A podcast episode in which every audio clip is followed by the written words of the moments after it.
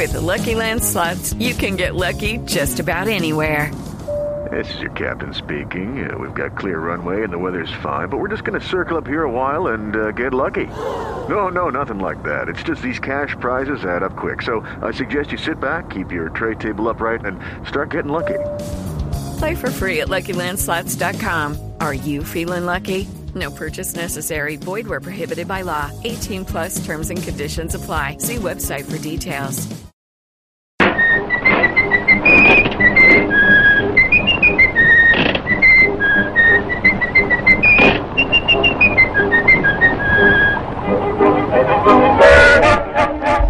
Comenzó con un silbido, un ratón y un bote. Era el año de 1928 y fue la primera aparición animada de Mickey Mouse. Hoy, en el Día del Niño, Especiales en Blue Jean los invita a que nos volvamos niños de nuevo y emprendamos un viaje a la nostalgia y recordemos gracias a la magia de la radio los mejores momentos de la historia de Disney, sus orígenes, su filosofía, su expansión y su futuro.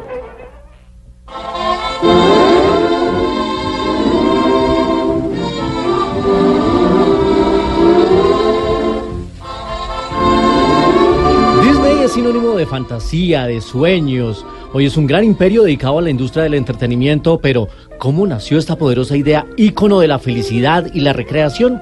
Hay que pensar, por supuesto, hablando del creador, el genio, el visionario, Walt Disney. Walter Elias Disney was born in Chicago, Illinois on December 5th, 1901. He developed a love of Efectivamente drawing nació un and 5 de diciembre de 1901 en Chicago. Pasó los años más felices de su infancia en una granja cerca de Missouri hasta que en 1909 su padre enfermó y la familia se trasladó a Kansas City. Pasados un par de años, Walt, que ganaba algún dinero vendiendo caricaturas, se matriculó en el Instituto de Arte de Kansas City donde aprendió las primeras nociones sobre las técnicas del dibujo. Su adolescencia estuvo llena de mucho cine, un invento que lo apasionó desde el primer momento. En 1922 Disney fundó con la ayuda de un amigo que se llamaba V. Works la compañía Logograms, con la que realizó exitosos cortometrajes basados en cuentos infantiles. Sin embargo, los gastos de producción superaban los beneficios y al año siguiente tuvo que cerrar. Desalentado entonces, Walt Disney se trasladó a Hollywood y en 1923 comenzó a producir dibujos animados junto a su hermano Roy, llegando a la que sería ni más ni menos que su atracción más famosa y su creación más famosa, el ratón Mickey. Pero hasta la implementación del sonido se convirtió en un éxito rotundo. La voz de Mickey en un inicio la hizo el propio Walt Disney. Ya había diferentes productos del personaje en 1930 y las personalidades del mundo de la, de la política incluso admitieron su simpatía por el personaje. Entre ellos estaban Roosevelt y Mussolini. Para 1935 todos los cortometrajes de Disney ya contaban con sonido e imagen a color. And now, here's another side of the plausible impossible. It's been used so extensively in animated cartoons as to be almost taken for granted. Ese que escuchamos ahí es al propio Walt Disney. En 1932 introdujo el color en árboles y flores. En 1934 creó al Pato Donald y en el 37 realizó el primer largometraje de dibujos animados de la historia, Blancanieves y los siete enanitos. Después siguieron Pinocho, Fantasía y Bambi.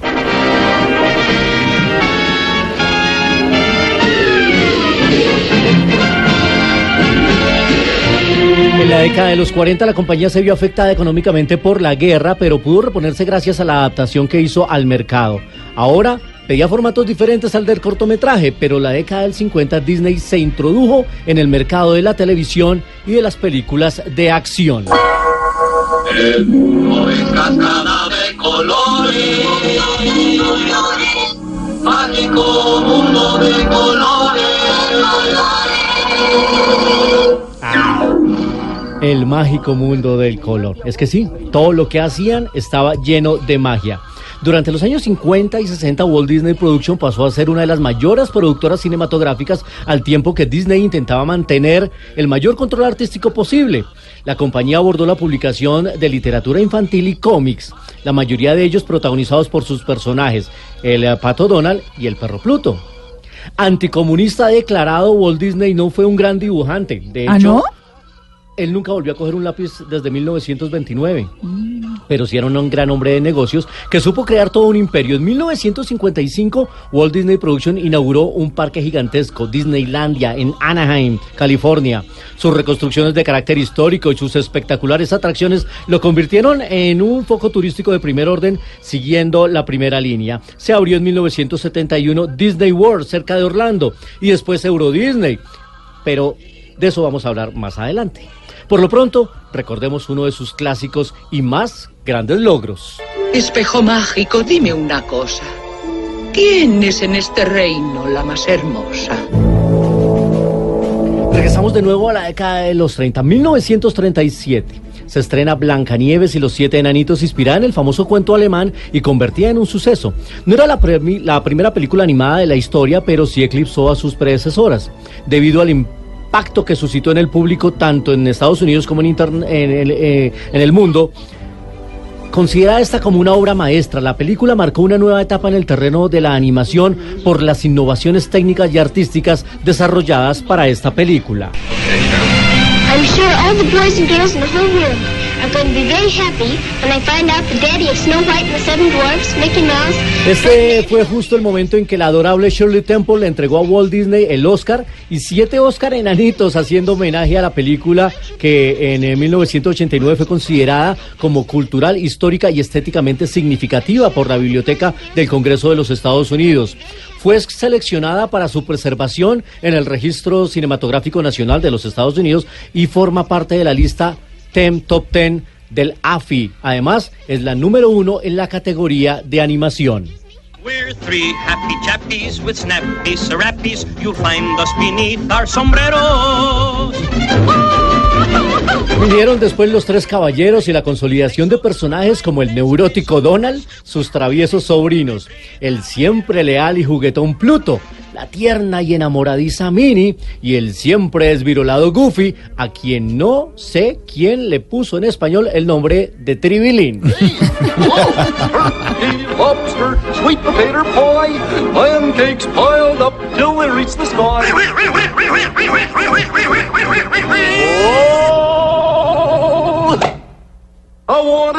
Walt Disney se convirtió en la persona en recibir más Oscar, ganó 22 premios de la Academia y recibió otros cuatro honoríficos, en un total de 59 nominaciones. También se ganó 7 premios Emmy.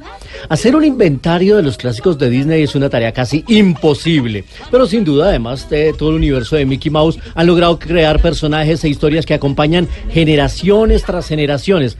Cada uno va a tener su preferido. Lo importante es siempre buscar lo más vital.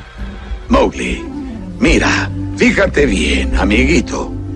Todo lo que tienes que hacer es buscar lo más vital nomás, lo que es necesidad nomás, y olvídate de la preocupación. Tras ser diagnosticado con cáncer en el pulmón izquierdo en 1966, Walt Disney dejó de lado el trabajo sobre Disney World. Su enfermedad teóricamente fue causada debido a su excesivo gusto por el cigarrillo.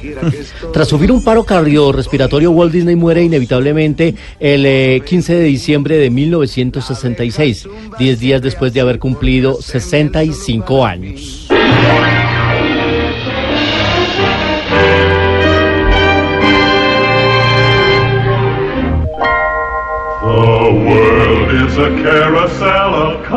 Hasta aquí esta primera parte del especial de Disney. En nuestro segundo segmento hablaremos de los nuevos clásicos del cine que yo sé que a todos les va a encantar porque va a ser un desafío a la memoria, pero sobre todo a la infancia. Vamos a hablar de los multivisitados parques temáticos y la expansión que hoy lo tienen como un gigante de los negocios del entretenimiento.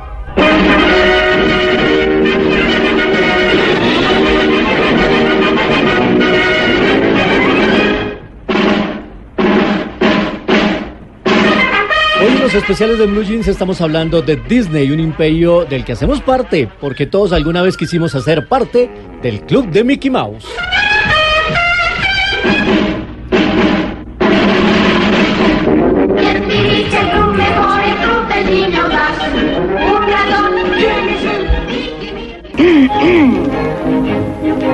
Salacadula, chalchicomula, bibidi babidi boo. Siete palabras de magia que son bibidi babidi salacadula, chalchicomula, la Ay, me devolví a la... sé todas. Sí, sí, sí. Muy bien, las palabras mágicas para volver a ser niños de nuevo. Hoy día del niño. Llegamos a la segunda parte del especial de Disney. Ya conocimos los orígenes, la historia de Walt Disney, la creación de esta gran empresa de entretenimiento cinematográfico y televisivo. Y para ambientar esta segunda parte, ¿qué tal si recordamos algunos de los clásicos más recientes de las películas de Disney? Los que nos tocaron a nosotros y por herencia a nuestros hijos. El especial de En Blue Jeans hoy con la magia de Disney.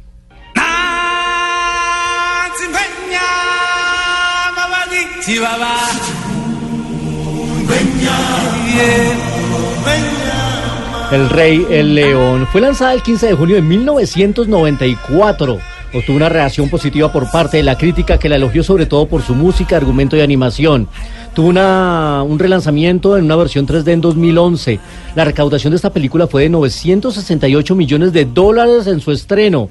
Además, de- es la cinta de dibujos animados hechos a mano y en 2D con mayor recaudación y se encuentra entre las películas que más ingresos ha generado tanto en Estados Unidos como en otros países. El Rey León ganó dos premios Oscar gracias a su banda sonora y el Globo de Oro en la categoría de mejor película, comedia o musical. Hay obra- adaptaciones en Broadway y pronto este año vamos a ver la nueva versión del Rey León a mitad. Pero es de más año. chévere la anterior. Por supuesto. Sí, La original. la, de- la original. Pero esta que viene pinta muy bien porque el desarrollo tecnológico ha hecho que los personajes luzcan increíbles. Pero recordemos otro clásico de una belleza suprema.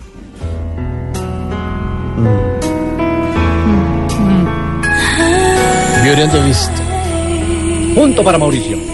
Es una de las películas más conocidas de los estudios Disney. La película int- intensificó el nivel de animación en una etapa conocida como el renacimiento de Disney, que comenzó con La Sirenita y terminó con Tarzán. Otras películas animadas fueron influenciadas por la combinación de esta animación tradicional y generada por computadora. Esta historia también es uno de los mejores musicales y una de las películas más románticas de los Estados Unidos. La película se encuentra en la posición 34 dentro de la lista de las mejores películas románticas estadounidenses. Y este recorrido músico cinematográfico, me permito la licencia, profesor, Sí, sí, señor, se llena de más magia con un clásico que nos invitaba a un mundo ideal. Yo te quiero enseñar este mundo espléndido. Banda sonora de Aladdin. Punto para Mauricio. Es la trigésima primera cinta, María Clara, ¿le estoy haciendo caso? La trigésima primera cinta Muy de la bien, serie Walt Disney. muy bien. Se realizó también en ese periodo conocido como el Renacimiento de Disney. Aladdin ganó varios premios, incluyendo varios, un par de Oscar y dos Globos de Oro, gracias a esa banda sonora. Cabe señalar que la canción en inglés, la versión de A Whole New World, obtuvo un Grammy como canción del año y fue la primera balada de Disney en ascender a la cima del listado Billboard 100. Pero esta sí que nos trae recuerdos.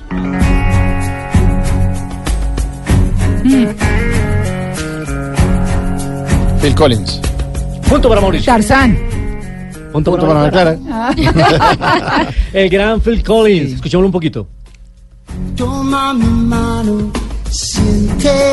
Pero me gusta más en inglés. Sí, para la versión animada de Tarzán de 1999. Aunque la película se basa en el primer libro de la serie de Tarzán, Tarzán de los monos, existen varias diferencias entre el libro y la película, por supuesto, porque esta es una película infantil. Claro. No se había acabado el siglo XX y el mundo de la animación daba pasos agigantados. El desarrollo de las computadoras expandió las fronteras de la creatividad y permitió a unos genios moldear sus historias con el sello de una lámpara.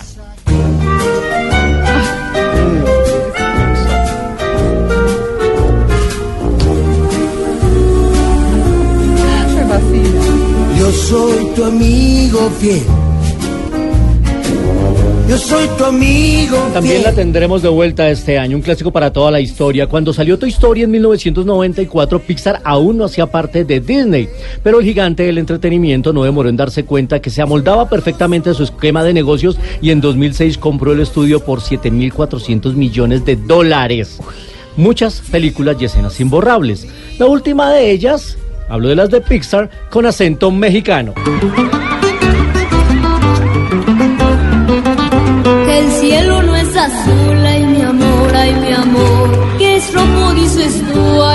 Ganadora de multipremios este año, maravillosa creación que le rendía homenaje a la tradición mexicana de todos los muertos. Cada, uno, por supuesto, tiene su película favorita de Pixar. La mía, lo personal, es Los Increíbles. Pero más allá de la animación, Disney también le apuntó a las megaproducciones. Estamos hablando del universo cinematográfico, rescatando un género que muchos creían olvidados: los corsarios y sus aventuras.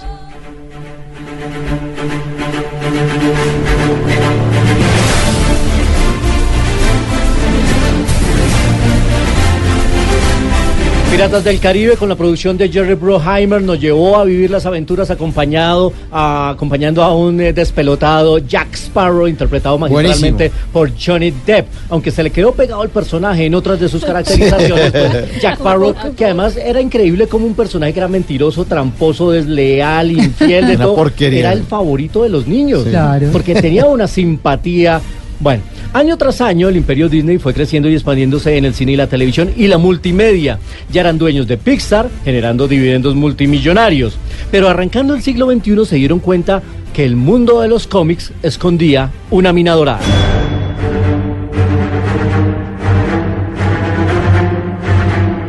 Walt Disney anunció la compra de Marvel Entertainment, uno de los dos grandes productores de cómics en Estados Unidos, por 4 mil millones de dólares. Es así como adquirieron personajes como Capitán América, Iron Man, Thor, Black Panther y todos los Vengadores que esta semana están tan de moda y que sin duda van a generar un gran ingreso. Compraron por 4 mil 200 millones de dólares a Marvel y solo las películas de los Vengadores ya recaudaron 4 mil 900, sin contar la última. O sea que esa inversión, Ya. aparte de lo que invierte Se en la de se pagó esa plática. Y aparte de las películas individuales, ¿no? Claro.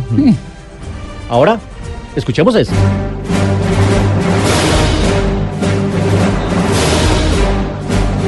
Una cifra similar, 4 mil millones de dólares, pagó Disney por los derechos de Lucasfilm. Ya se adquirieron la franquicia de Star Wars. Y no solo eso, también Indiana Jones.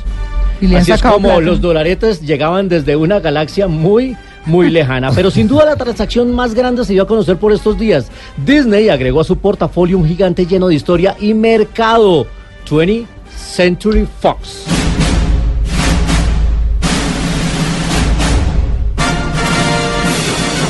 Esta fanfarria yo no sé si la vamos a escuchar más de nuevo en las salas, pero con la transacción que superó los 70 mil millones de dólares, miren la cifra, 70 mil millones de dólares. Ahora Disney tiene los derechos de Avatar, los X-Men, Deadpool, por citar algunos ejemplos. Los eso en el mundo del cine, pero además de eso de los canales Fox, Fox Live, Fox Sport y con eso los Simpsons, Mauricio, usted tiene toda la razón, llegan también ahora a ser parte de la familia Disney. Homer Simpson here, proud addition to the Disney family and soon appearing on Disney Plus. Y ahora entonces Homero obliga a toda su familia a ponerse las famosas orejitas de Disney y le da la bienvenida y hace el saludo a los nuevos eh, patrones.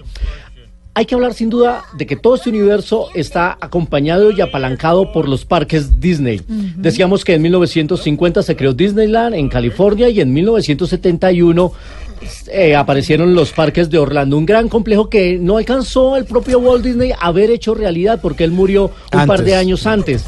Este año se está celebrando el aniversario número 30 de Hollywood Studios, que para mi gusto personal es mi preferido porque ahí está la atracción de Aerosmith, está la réplica del teatro chino, está la atracción de la Torre del Terror. Guerra de las Galaxias. Y Star Wars está ahí, entonces es mi favorito y este año están haciendo justamente la celebración del aniversario número 30. A propósito de Star Wars, pues este año también se va a abrir el complejo de Star Wars, el parque temático. Se espera que para agosto ya esté abierto, se va a abrir primero en California y después se va a abrir en eh, la Florida. Pero además de eso, las nuevas atracciones que están llamando este año la atención para los que están programando sus vacaciones de este año, una es la atracción de Avatar, Pandora, Sí, sí. en eh, Magic Kingdom. Magic Kingdom, sí, y Magic la Kingdom. atracción de Toy Story Land que queda en Hollywood Studios. que Uy, es qué maravillosa. bueno. Les recomiendo que vayan de noche a Toy Story Land, que es una fantasía. Pero además de eso están desarrollando y están actualizando todas eh, sus eh, toda su oferta de entretenimiento en los parques, que son cuatro. Magic Kingdom, que es el del Castillo de la Princesa, Animal Kingdom, Hollywood Studios y el tradicional Epcot Center. Además de eso, existe la línea de cruceros que le ofrece todo el paquete y con un viaje espléndido y la línea de resorts. Así que si están planeando ir este año de vacaciones, Disney es una buena es la rodadita. El Emporio, dice. Sí, El pero tiene de Emporio todo. Les faltaba Disney. comprar tal cual. Que lo metan ahí. tal cual. Sí, ya el profesor superó. Sí, y sí. quedan listos. Pues hoy hemos hablado de este gigante del entretenimiento, recordando un poquito esos clásicos. Sin duda se ha convertido en un monstruo de los negocios, porque han tenido visión, la misma que arrancó en 1920 con Walt Disney, pero hoy sus sucesores, sus herederos y todo el grupo económico lo tiene además dueño de la ABC, dueño de ESPN. De todo. Es un mega, mega industria. Los especiales hoy, volvimos a ser niños con la historia de Disney.